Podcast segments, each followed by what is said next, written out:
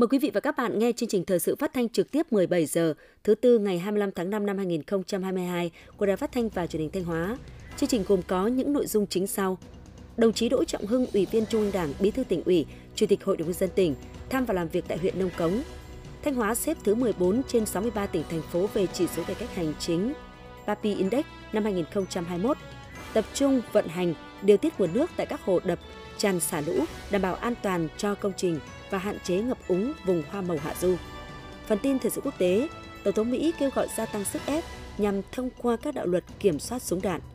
Tổng thống Hàn Quốc chủ trì cuộc họp Hội đồng Bảo an, An ninh quốc gia. Sau đây là nội dung chi tiết.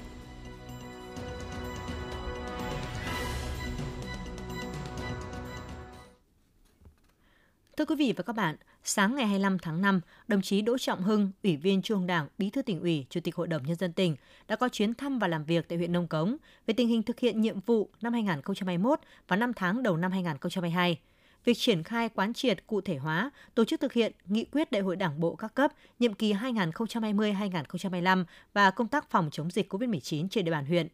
Tham gia đoàn công tác có các đồng chí Ủy viên Ban Thường vụ tỉnh ủy Đào Xuân Yên, trưởng Ban tuyên giáo tỉnh ủy Mai Xuân Liêm, Phó Chủ tịch Ủy ban dân tỉnh, lãnh đạo một số sở ngành, tin của phóng viên Hữu Đại. Đến thăm hợp tác xã thủ công mỹ nghệ Tân Thọ, huyện Nông Cống, đồng chí Bí thư tỉnh ủy đánh giá cao sự nỗ lực cố gắng và mạnh dạn đầu tư phát triển ngành nghề từ thủ công nghiệp, nghề truyền thống của hợp tác xã. Đồng chí Bí thư tỉnh ủy nhấn mạnh, sau 15 năm đi vào hoạt động và phát triển, hợp tác xã thủ công mỹ nghệ Tân Thọ đã trở thành điểm sáng trong phát triển kinh tế hợp tác xã. Hiện nay, hợp tác xã có 59 thành viên, giải quyết việc làm cho hơn 500 lao động với mức thu nhập từ 5 đến 7 triệu đồng một người một tháng. Năm 2021, mặc dù gặp nhiều khó khăn, nhưng doanh thu của hợp tác xã vẫn đạt gần 20 tỷ đồng. Đồng chí Bí thư tỉnh ủy đề nghị cấp ủy chính quyền huyện Ông Cống, xã Tân Thọ tiếp tục quan tâm tạo điều kiện cho hợp tác xã phát triển, mở rộng thị trường, tạo việc làm và thu nhập ổn định cho người dân địa phương. Đến thăm hợp tác xã sản xuất miến gạo Thăng Long, đồng chí Bí thư tỉnh ủy bày tỏ vui mừng trước sự phát triển của đơn vị. Sau hơn 2 năm đi vào hoạt động, Hợp tác xã sản xuất miến gạo Thăng Long đã có 30 thành viên và tạo việc làm trực tiếp cho hàng trăm lao động địa phương. Các sản phẩm do hợp tác xã sản xuất được công nhận sản phẩm ô cốp, sản phẩm nông nghiệp tiêu biểu cấp tỉnh. Đồng chí Bí thư tỉnh ủy đề nghị trong thời gian tới, cấp ủy chính quyền huyện Nông Cống và xã Thăng Long tiếp tục quan tâm tạo điều kiện để hợp tác xã sản xuất miến gạo Thăng Long phát triển, đồng thời tăng cường sự liên kết, phối hợp với các hợp tác xã trên địa bàn huyện để xây dựng chuỗi giá trị, Hợp tác xã sản xuất miến gạo Thăng Long không ngừng đổi mới công tác quản trị, tiếp tục mở rộng thị trường, tạo việc làm cho lao động địa phương, đóng góp vào sự phát triển của huyện. Đồng chí Bí thư tỉnh ủy và đoàn công tác cũng đã đi khảo sát thực địa, quy hoạch cụm công nghiệp ở xã Tân Thọ, thăm trang trại rau màu hữu cơ Thắng Nông ở thôn Hữu Cần, xã Tế Lợi, huyện Nông Cống. Báo cáo của Ban Thường vụ huyện ủy Nông Cống tại buổi làm việc với đồng chí Bí thư tỉnh ủy cho biết, năm 2021 và 5 tháng đầu năm 2022, với sự đoàn kết thống nhất, quyết tâm nỗ lực lớn, hành động quyết liệt linh hoạt của Ban chấp hành Đảng bộ huyện, các cấp ngành địa phương, cộng đồng doanh nghiệp và nhân dân trong huyện đã thực hiện hiệu quả mục tiêu kép vừa phòng chống dịch COVID-19, vừa duy trì phục hồi phát triển kinh tế xã hội, cơ bản hoàn thành các mục tiêu nhiệm vụ công tác năm 2021 đã đề ra giá trị sản xuất các ngành kinh tế đạt 12.680 tỷ đồng, đạt 100% kế hoạch. Tốc độ tăng trưởng giá trị sản xuất đạt 16,02%, đứng thứ 5 trên 27 huyện thị. Trong 5 tháng đầu năm 2022, tình hình kinh tế xã hội, quốc phòng an ninh ổn định, phát triển và đạt được nhiều kết quả tích cực. Tình hình dịch bệnh COVID-19 được kiểm soát tốt, các hoạt động văn hóa xã hội chuyển biến tiến bộ. Nông Cống đã được Thủ tướng Chính phủ công nhận huyện đạt chuẩn nông thôn mới năm 2020 và tặng huân chương lao động hạng 3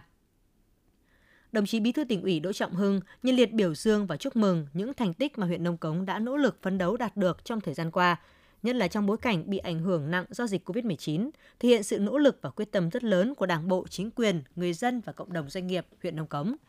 Tuy nhiên, đồng chí Bí thư tỉnh ủy cũng cho rằng so với tiềm năng lợi thế và thời cơ vận hội, sự phát triển của nông cống vẫn còn có những hạn chế, có mặt yếu kém cần phải tập trung lãnh đạo chỉ đạo khắc phục – đó là kinh tế tăng trưởng cao nhưng chưa bền vững và chưa tương xứng với tiềm năng thế mạnh.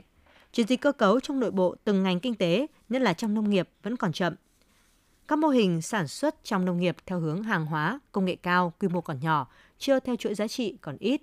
Thu hút doanh nghiệp đầu tư vào nông nghiệp còn rất hạn chế. Một số dự án lớn trên địa bàn triển khai chậm. Các ngành du lịch, dịch vụ phát triển chậm, chưa tương xứng với tiềm năng và lợi thế của địa phương. Chất lượng một số lĩnh vực văn hóa xã hội có mặt còn hạn chế, xã hội hóa để huy động nguồn lực tham gia chưa nhiều. đồng chí Bí thư tỉnh ủy đề nghị Ban Thường vụ huyện ủy Nông Cống cần nghiêm túc giả soát đánh giá lại những kết quả đạt được và những hạn chế yếu kém trong lãnh đạo chỉ đạo, tổ chức thực hiện nhiệm vụ chính trị ở địa phương, phân tích làm rõ nguyên nhân trên từng lĩnh vực.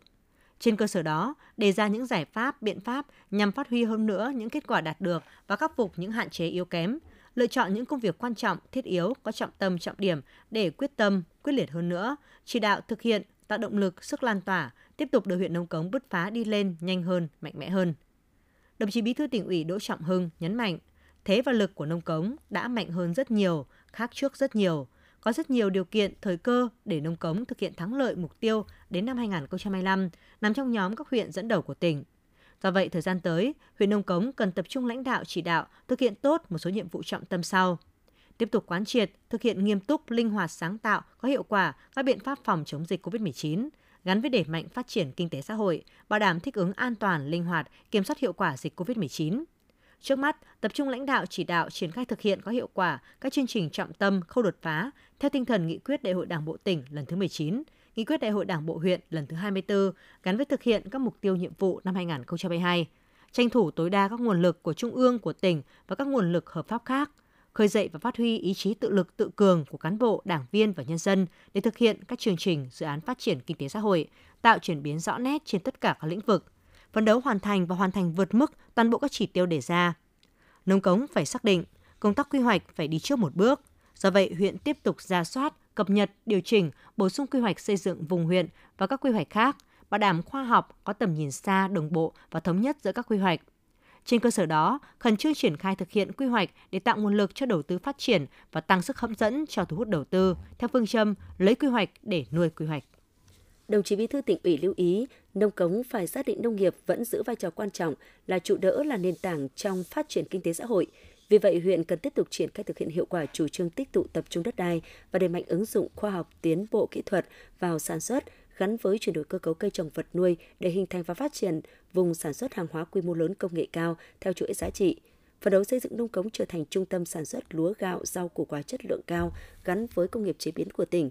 để phục vụ các khu vực động lực phát triển kinh tế của tỉnh và cả nước. Tiếp tục thực hiện đồng bộ các giải pháp phát triển chăn nuôi, khai thác một cách hợp lý, chọn lọc gắn với bảo vệ nguồn lợi thủy sản vùng chiều, tăng cường công tác quản lý, bảo vệ và phát triển rừng, triển khai đồng bộ hiệu quả chương trình ô cốp, phấn đấu mỗi xã có nhiều sản phẩm ô cốp hơn nữa, thường xuyên duy tu bảo dưỡng các công trình phòng chống thiên tai, đảm bảo an toàn cho sản xuất và đời sống của người dân. Đồng chí Bí thư tỉnh ủy đề nghị huyện Nông Cống tiếp tục đẩy mạnh phát triển công nghiệp tiểu thủ công nghiệp thương mại dịch vụ gắn với phát triển đô thị, cải thiện mạnh mẽ môi trường đầu tư kinh doanh, tập trung giải quyết tốt các điểm nghẽn để thu hút các dự án lớn đầu tư vào địa bàn, nhất là các dự án có giá trị gia tăng cao, đẩy nhanh tiến độ giải ngân vốn đầu tư công, tiếp tục làm tốt công tác giải phóng mặt bằng, quan tâm làm tốt công tác phát triển doanh nghiệp, phát triển hợp tác xã, khuyến khích phát triển kinh tế hợp tác, đẩy mạnh quảng bá tiềm năng du lịch của huyện, kêu gọi và huy động các nguồn lực đầu tư vào lĩnh vực này để phát triển du lịch, đặc biệt là du lịch sinh thái, du lịch tâm linh, tiếp tục nâng cao chất lượng các hoạt động văn hóa xã hội, tăng cường công tác phòng chống dịch bệnh, nhất là dịch bệnh COVID-19, triển khai các phương án đảm bảo an ninh trật tự, đặc biệt là an ninh nông thôn, an ninh tôn giáo, không để xảy ra bị động bất ngờ. Đồng chí Bí thư tỉnh ủy đề nghị huyện Nông Cống tiếp tục chăm lo tốt then chốt là xây dựng chỉnh đốn đảng và xây dựng hệ thống chính trị từ huyện đến cơ sở thực sự trong sạch vững mạnh, gắn với nâng cao năng lực lãnh đạo chỉ đạo điều hành của cấp ủy đảng chính quyền các cấp và năng lực vận động quần chúng của mặt trận Tổ quốc và các đoàn thể nhân dân, tăng cường củng cố sức mạnh khối đại đoàn kết toàn dân. Đồng chí Bí thư tỉnh ủy mong muốn và bày tỏ tin tưởng với thế và lực mới cùng với quyết tâm của Đảng bộ chính quyền, các tầng lớp nhân dân và cộng đồng doanh nghiệp, nông cống sẽ hoàn thành mục tiêu trở thành huyện nằm trong nhóm các huyện dẫn đầu của tỉnh Thanh Hóa. Chiều ngày 24 tháng 5 và sáng ngày 25 tháng 5, tại kỳ họp thứ 3 Quốc hội khóa 15, đoàn đại biểu Quốc hội tỉnh Thanh Hóa đã thảo luận tại tổ dự thảo nghị quyết về thí điểm một số cơ chế chính sách đặc thù phát triển tỉnh Khánh Hòa, tổng kết đánh giá tổng thể tình hình thực hiện nghị quyết số 66 và kế hoạch triển khai dự án đường Hồ Chí Minh giai đoạn tiếp theo – đánh giá bổ sung kết quả thực hiện kế hoạch phát triển kinh tế xã hội và ngân sách nhà nước năm 2021, tình hình thực hiện kế hoạch phát triển kinh tế xã hội và ngân sách nhà nước những tháng đầu năm 2022 và một số nội dung quan trọng khác, phóng viên Minh Tuyết đưa tin. Thảo luận tại tổ, đa số các đại biểu Quốc hội đều đồng tình nhất trí cao với tờ trình của chính phủ xung quanh các dự án, trong đó nhấn mạnh về sự cần thiết đầu tư cho đường mòn Hồ Chí Minh. Thực tế, tại Quốc hội khóa 11 đã ban hành nghị quyết thông qua nội dung này, nhưng tới nay sau gần 20 năm vẫn chưa thực hiện xong. Hiện việc triển khai xây dựng đường Hồ Chí Minh còn chậm, đến nay mới hoàn thành 2.362 km trên 2.744 km, đạt 86,1%, còn lại khoảng 171 km chưa bố trí được vốn để triển khai thực hiện. Cho ý kiến xung quanh cơ chế đặc thù của tỉnh Khánh Hòa, nhiều đại biểu đánh giá dự thảo của các quy định tương đồng với các địa phương khác đã được thông qua cơ chế đặc thù. Tuy nhiên, tỉnh Khánh Hòa cần lưu ý thêm về vấn đề đất đai. Thực tế, đây là địa bàn chiến lược trọng yếu về an ninh quốc phòng, do đó cần quy định chặt chẽ hơn về vấn đề này.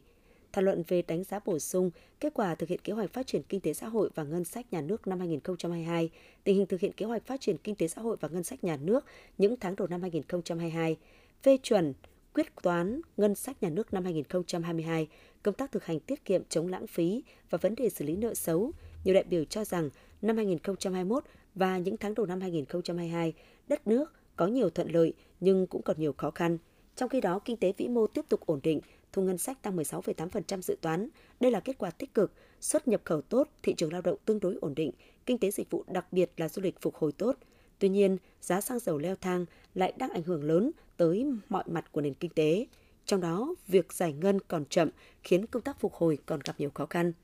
Liên quan tới nội dung về thực hành tiết kiệm chống lãng phí, đại biểu Quốc hội tỉnh Thanh Hóa cho rằng thời gian qua, thực hiện việc sắp nhập đơn vị hành chính cấp xã, huyện tại tỉnh Thanh Hóa được đánh giá cao. Tuy nhiên, sau sắp nhập thì vẫn còn dôi dư cán bộ và các cơ sở vật chất đã được đầu tư theo chuẩn nông thôn mới. Sau đó, cần có hướng dẫn để sớm đưa vào sử dụng cho đúng mục đích. Về việc thực hiện nghị quyết 42 xử lý nợ xấu, nhiều đại biểu tán thành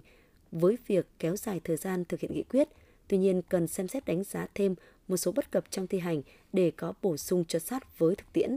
Chiều ngày 25 tháng 5, các đại biểu tiếp tục thảo luận tại hội trường. Sáng ngày 25 tháng 5, Phó Chủ tịch Ủy ban dân tỉnh Lê Đức Giang đã chủ trì hội nghị xem xét phương án xử lý chất nạo vét từ dự án nạo vét suy tu công trình cảng nhà máy lọc hóa dầu Nghi Sơn. Tham dự hội nghị có lãnh đạo các sở ngành địa phương liên quan. Công trình cảng của nhà máy lọc hóa dầu Nghi Sơn được thiết kế để tiếp nhận tàu có trọng tải 40.000 tấn, công suất nhập cảng 10 triệu tấn dầu thô một năm. Từ lần nạo vét gần nhất năm 2019, sau quá trình hoạt động, hiện khu vực luồng tàu bị sa bồi nghiêm trọng và không bảo đảm độ sâu để có thể tiếp nhận tàu dầu như thiết kế, gây ảnh hưởng đến hoạt động sản xuất kinh doanh của doanh nghiệp. Tài trọng tàu đã giảm xuống còn 30.000 tấn khi nước lớn và 15.000 tấn khi nước dòng công ty trách nhiệm hữu hạn lọc hóa dầu Nghi Sơn đã lập dự án nạo vét duy tu công trình cảng để phục vụ cho hoạt động vận tải vào ra nhà máy giai đoạn 2022-2026 với tổng khối lượng chất nạo vét trên 6,9 triệu mét khối và đề xuất phương án nhấn chìm toàn bộ khối lượng nạo vét ở khu vực biển Nghi Sơn. Tại hội nghị, đại diện lãnh đạo các sở, ngành, ban quản lý khu kinh tế Nghi Sơn, Ủy ban dân thị xã Nghi Sơn đã phân tích các tác động, nguy cơ ảnh hưởng xấu đến hệ sinh thái, ngư trường, mưu sinh của ngư dân khi sử dụng phương pháp nhận chìm chất nạo vét. Phương án này sẽ vượt quá sức chịu tải môi trường của vùng biển Nghi Sơn vì hiện tại Ủy ban dân tỉnh đã chấp thuận khu vực để nhận chìm ở biển cho 3 dự án nạo vét cảng biển và luồng hàng hải Nghi Sơn. Trong khi đó, nhu cầu vật liệu san lấp trong khu kinh tế Nghi Sơn hiện rất lớn, có thể tiếp nhận ngay chất nạo vét từ dự án. Phát biểu tại hội nghị, Phó Chủ tịch Ủy ban dân tỉnh Lê Đức Giang khẳng định, nhà máy lọc hóa dầu Nghi Sơn là nhà đầu tư chiến lược của tỉnh. Do vậy, tỉnh Thanh Hóa luôn chăn trở tìm giải pháp phù hợp để đồng hành hỗ trợ nhà máy hoạt động hiệu quả. Tuy nhiên, công ty cũng phải có trách nhiệm đối với mục tiêu phát triển bền vững của tỉnh, bảo đảm môi trường sống cho nhân dân và môi trường sinh thái biển, tuân thủ luật tài nguyên môi trường biển và hải đảo. Tỉnh Thanh Hóa đề nghị công ty trách nhiệm hữu hạn lọc hóa dầu Nghi Sơn nghiên cứu phương án đổ thải trên bờ, tận dụng làm vật liệu sản lấp. Ủy ban dân tỉnh đã giao ban quản lý khu kinh tế Nghi Sơn và các khu công nghiệp tỉnh chủ trì phối hợp với các ngành địa phương và đơn vị liên quan, giới thiệu hướng dẫn cho đơn vị các vị trí tiếp nhận chất nạo vét trên bờ để đơn vị thực hiện đổ thải theo đúng quy định hiện hành về đất đai môi trường, khoáng sản, đảm bảo tiến độ thi công của dự án. Về nội dung, công ty đề xuất Ủy ban dân tỉnh xem xét chấp thuận cho đơn vị thực hiện phương án nhận chìm chất nạo vét khoảng 1,9 triệu mét khối trong năm 2022 do mưa mưa bão đã đến gần. Các năm tiếp theo, doanh nghiệp sẽ nghiên cứu đề xuất vị trí và tiến hành các thủ tục hồ sơ liên quan để đổ thải trên bờ. Phó Chủ tịch Ủy ban dân tỉnh Lê Đức Giang đề nghị công ty đề xuất bằng văn bản, Ủy ban dân tỉnh sẽ giao các ngành liên quan nghiên cứu tham mưu cho tỉnh và trình thường trực Ủy ban dân tỉnh xem xét quyết định. Quý vị và các bạn đang nghe chương trình thời sự phát thanh của Đài Phát thanh Truyền hình Thanh Hóa. Chương trình đang được thực hiện trực tiếp trên sóng FM tần số 92,3 MHz.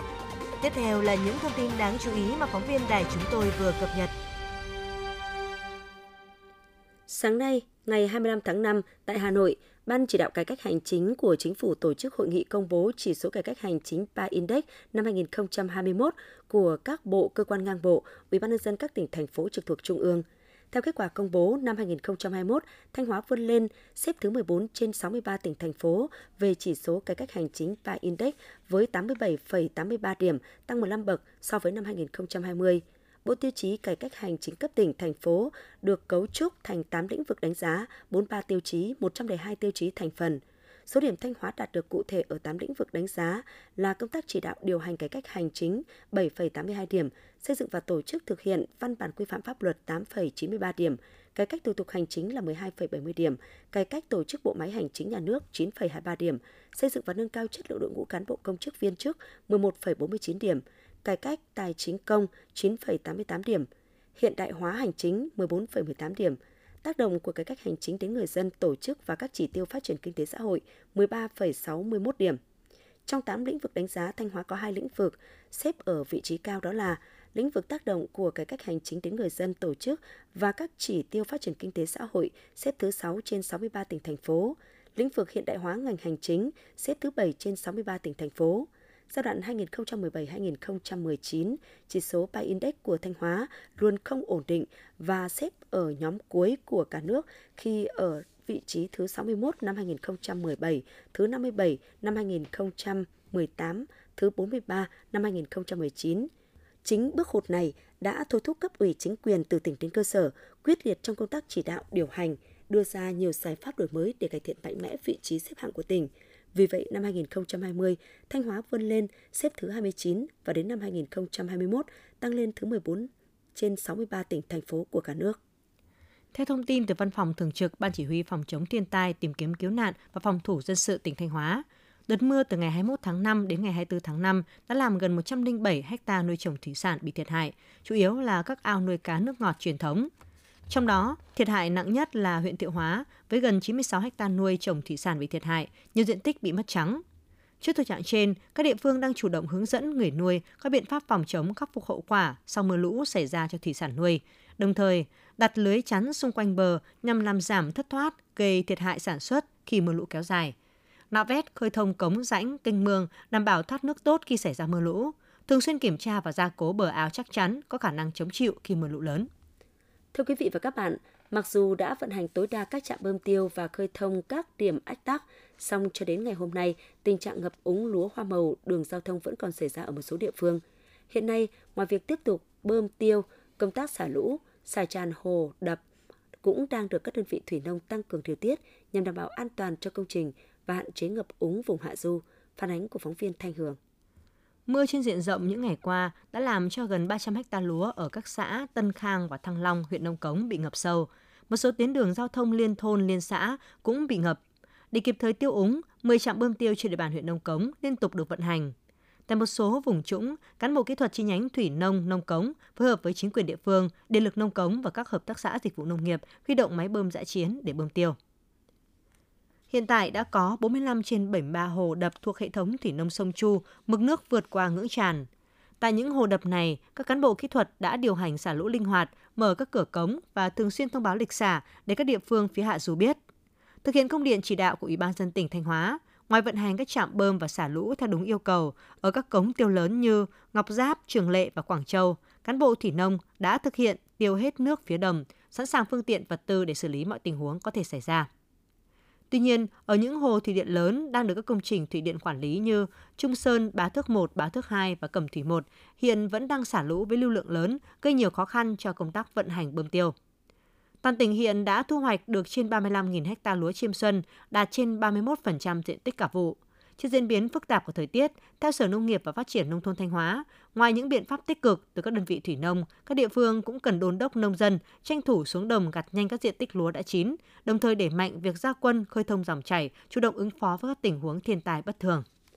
Thông tin từ tri cục Thủy lợi Thanh Hóa cho biết, để đẩy nhanh quá trình tiêu thoát lũ sau đợt mưa lớn, các công ty khai thác công trình thủy lợi và các địa phương đang tích cực triển khai công tác tiêu úng. Đến cuối giờ chiều ngày 24 tháng 5, có 22 trạm bơm tiêu được vận hành – trong số đó, huyện Triệu Sơn có 9 trạm gồm ấp Cầm, Hang Châu, Đồng Lợi, Thái Hòa, Xuân Thọ, Ninh Phong, Dân Quyền, Sơn Cương, Đồng Tiến. Huyện Nông Cống có 2 trạm gồm Quần Bối 1 và Tân Thọ. Trên địa bàn huyện Thiệu Hóa có 3 trạm, Thái Ninh, Thiệu Hòa, Thiệu Duy được vận hành. Thành phố Thanh Hóa vận hành trạm Đông Tân, huyện Đông Sơn vận hành trạm Đông Thịnh, huyện Thọ Xuân vận hành trạm Đồng Ngâu, huyện Hai Trung vận hành các trạm Hà Tiến 1 và Hà Giang 1, huyện Yên Định vận hành 3 trạm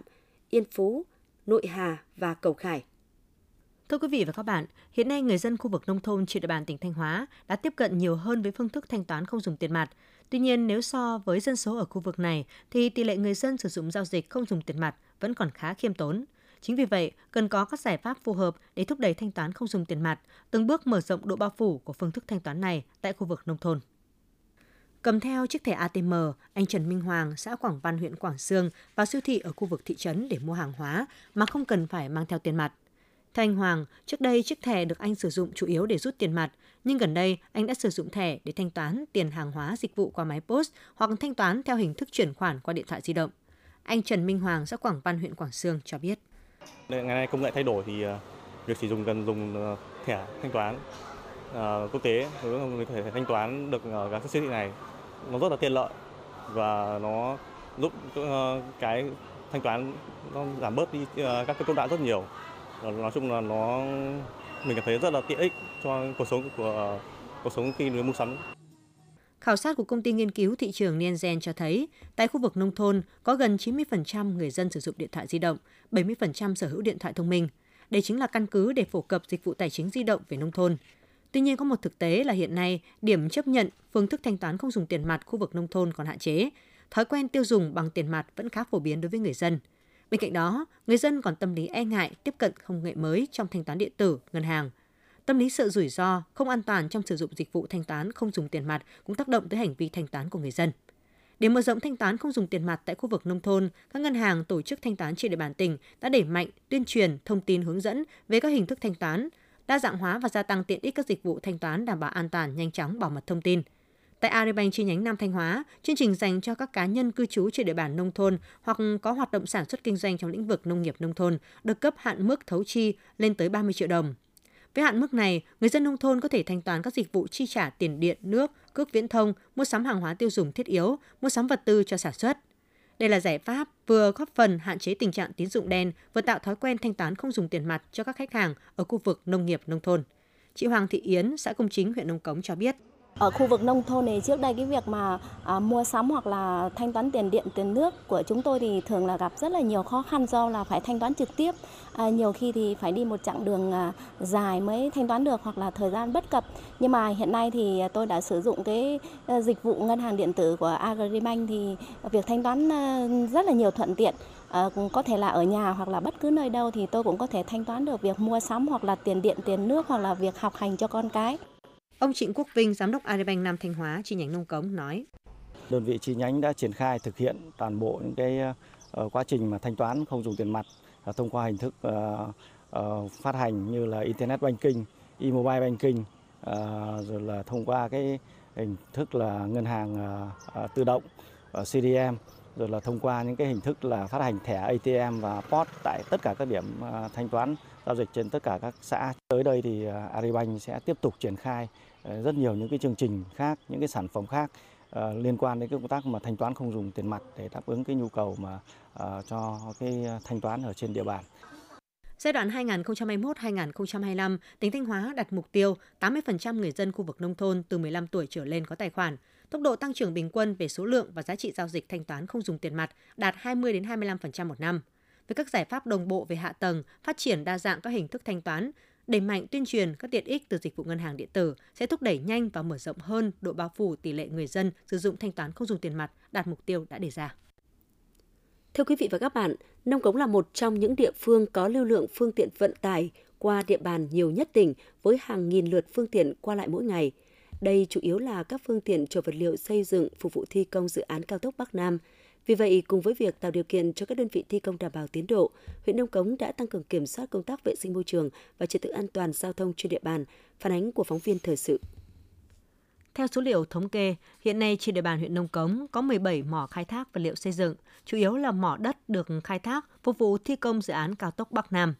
Thời gian qua, với sự chỉ đạo của chính phủ về đẩy nhanh tiến độ thi công cao tốc, các mỏ vật liệu cũng như các đơn vị vận chuyển đang hoạt động tối đa công suất phục vụ dự án đúng tiến độ. Để đảm bảo vấn đề trật tự an toàn giao thông, vệ sinh môi trường, lực lượng cảnh sát giao thông công an huyện đã bố trí một tổ tuần tra cắm chốt ngay điểm ra tại mỏ nhằm kiểm tra kiểm soát các phương tiện, ngăn chặn việc chở quá tải hay cơi nới kích thước, yêu cầu các phương tiện che đậy kín thành thùng trước khi ra khỏi mỏ. Bên cạnh đó, các cơ quan chức năng của huyện Nông Cống cũng tăng cường tuyên truyền, yêu cầu chủ mỏ, các chủ phương tiện, lái xe ký cam kết chấp hành nghiêm quy định về tải trọng phương tiện, các doanh nghiệp phải phun tưới rửa đường thường xuyên nhằm tránh bụi bặm, đảm bảo vệ sinh môi trường. Ông Trịnh Ngọc Thành, quản lý mỏ đất Tân Phú huyện Nông Cống cho biết. Chúng tôi thực hiện nghiêm các cái yêu cầu về kỹ thuật cũng như các cái quy định như ờ, an toàn giao thông rồi ờ, bảo vệ môi trường. Cụ thể là chúng tôi thường xuyên ờ, phối hợp Ờ, với ờ, theo sự chỉ đạo cũng như là tự ý thức ờ, của lực lượng cảnh sát giao thông rồi chính quyền sở tại cũng như cái quá trình là khai thác vận chuyển thì cũng tưới nước thường xuyên để giảm tối đa về bụi bẩn ô nhiễm môi trường.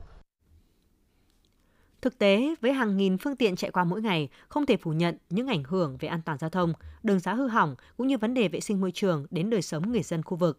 Tuy nhiên, nhờ sự quyết liệt của lực lượng chức năng, sự vào cuộc nghiêm túc của chính quyền các địa phương, những ảnh hưởng tiêu cực đã hạn chế rất nhiều. Điều này được người dân ghi nhận, chia sẻ và ủng hộ. Anh Lê Văn Tú, thôn Trường Thọ, xã Tế Lợi, và anh Lê Viết Yên, thôn Trung Điển, xã Minh Nghĩa cho biết.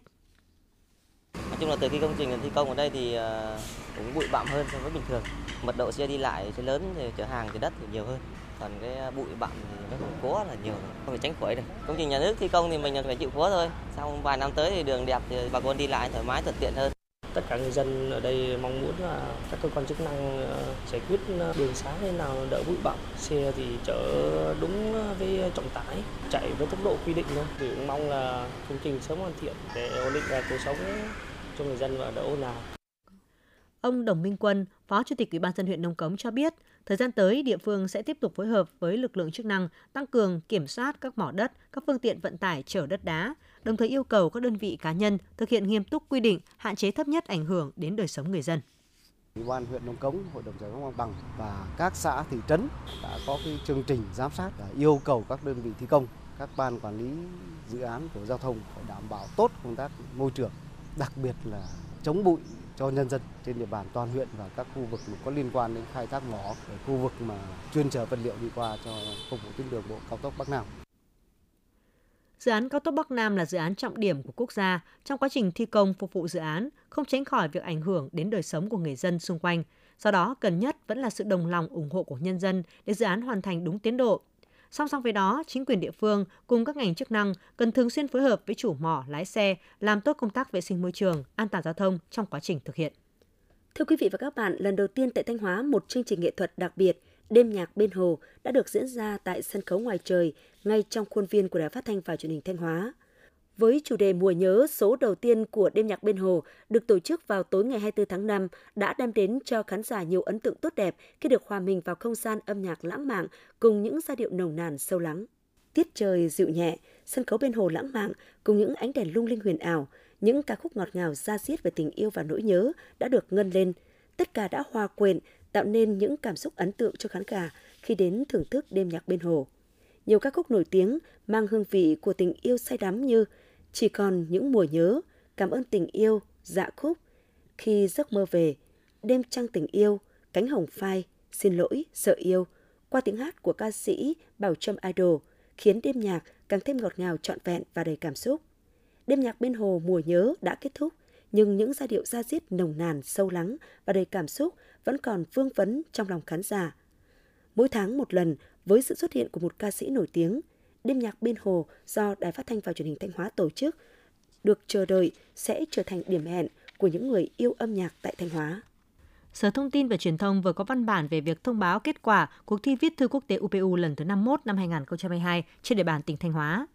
Theo đó, trên địa bàn tỉnh Thanh Hóa có 79.533 bài tham dự cuộc thi, trong đó có 6 trường trung học phổ thông với 587 bài, 263 trường trung học cơ sở với 44.085 bài và 252 trường tiểu học với 34.864 bài. Kết quả, tỉnh Thanh Hóa có 4 trên 110 giải quốc gia cuộc thi viết thư quốc tế UPU lần thứ 51 gồm học sinh Hoàng Quốc Việt lớp 6A, trường trung học cơ sở thị trấn Cảnh Nàng, huyện Bá Thước, đạt giải khuyến khích. Các học sinh Phạm Khánh Đoan lớp 5A, trường tiểu học Vân Am 1, huyện Ngọc Lặc, Nguyễn Thị Thu Huyền lớp 8E, trường trung học cơ sở Trần Mai Ninh, thành phố Thanh Hóa, Bùi Hà Linh lớp 7B, trường trung học cơ sở Cổ Lũng, huyện Bá Thước, đạt giải cây bút triển vọng.